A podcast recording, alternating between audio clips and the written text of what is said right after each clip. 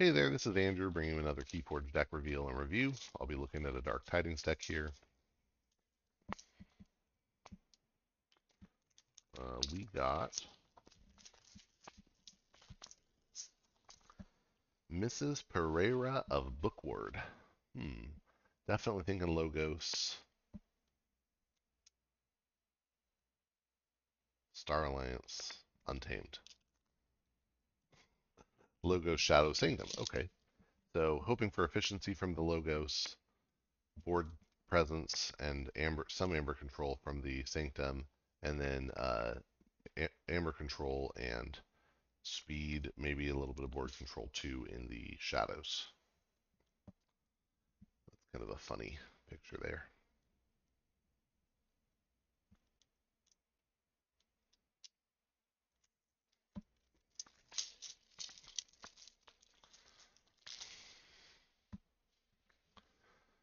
Starting with Logos. Academy training, that's fun. It's an upgrade that turns one of your creatures into Logos and has Reap Draw card. Um, you don't want it on an enemy creature because uh, it will not actually turn to Logos. Archon's Callback, Omega, draw five cards. Interesting. I don't love it, but um, maybe good turn one play. Um, Mind Bullets, Play deal one to each creature for each card you've played this turn, including this one. Okay, that's some good board wipe. Got two of those. So that here in our logos, we're looking to kill boards. Um, Astralis Seaborg. Reap, deal two damage to a creature. It can raise the tide if it destroys a creature that way. Bilge Warden, more tide control. Final analysis. Wow, this is just board wipe heaven here. Destroy each creature. Everybody draws cards based on creatures they lost. Infomorph gives us two draw enhancements. Okay. We've got a phase shift.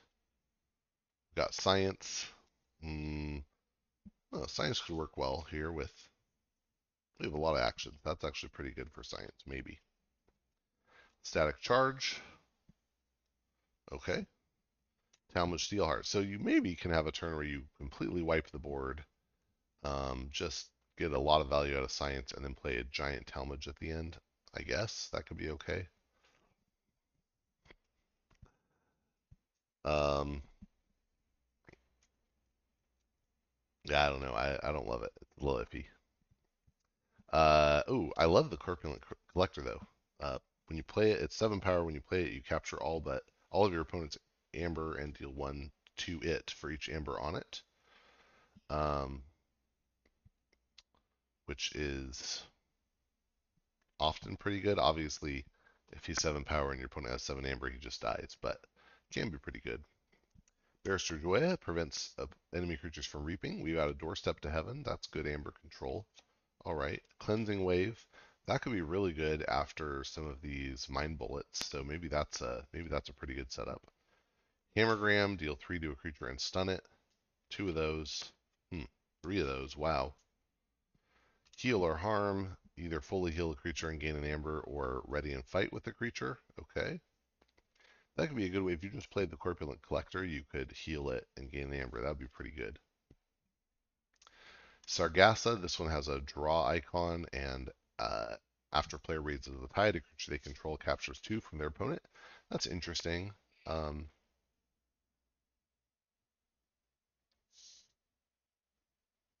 that could be a pretty interesting setup. All right. Uh, next we have Staunch Knight. Eh, iffy. Ooh, Strange Ordination with a draw icon on it. That's pretty crazy. Definitely taking the tide to play that. Um, okay. Hmm. We've got a Urian. Reap for two if it gets to reap. More if it gets uh, armor on it, but I don't think we have a way to give it more armor, so probably not getting much extra benefit out of that. Um, okay, that just, to me, this seems okay. I don't love it. Cleansing Wave could be a big burst, but seems weird. And then the Logos is just kind of all over the place. I'm, I'm not sure what it wants. Looking at shadows, we have Archon's Revenge, an artifact and ship that has action exhaust up to two friendly shadows creatures. For each creature exhausted this way, steal one. Um, this is a great way to turn, yeah, just any shadows creature into a steal. That's kind of nice. We'll see what else we get. Ooh, Depno Spymaster. Um, one power elf thief with elusive and omni. Choose a friendly creature. You may use that creature this turn. That's really nice. Um, so far, is there anything that we would just love to use? I don't know. Maybe the Seaborg. Maybe if we need to control the tide, Bilge Warden. Maybe use a big creature to fight into something. Mm, nothing I love so far. Smiling Ruth, that's going to be interesting. It's a one power elf thief with elusive. And Reap, if you forge the key this turn, take control of an enemy flank creature. Now, you could actually, if you have both these out, right, then you don't need to call shadows to get to use the Smiling Ruth. That could be pretty cool. Um, yeah, that could be cool. Very interesting. But also very easy to kill both of them, especially with your own mind bullets. Ransack, okay, that's little luck of the draw here, right? Steal one, discard the top card of your deck. If it shadows, trigger it again. Um, Whisper, hmm, seeing that a lot lately. Cement Shoes, this gives us a way to raise the tide, deal two damage to a creature. It's okay. Francis the Economist, not my favorite. Jackie, Reap, deal damage. Um, okay.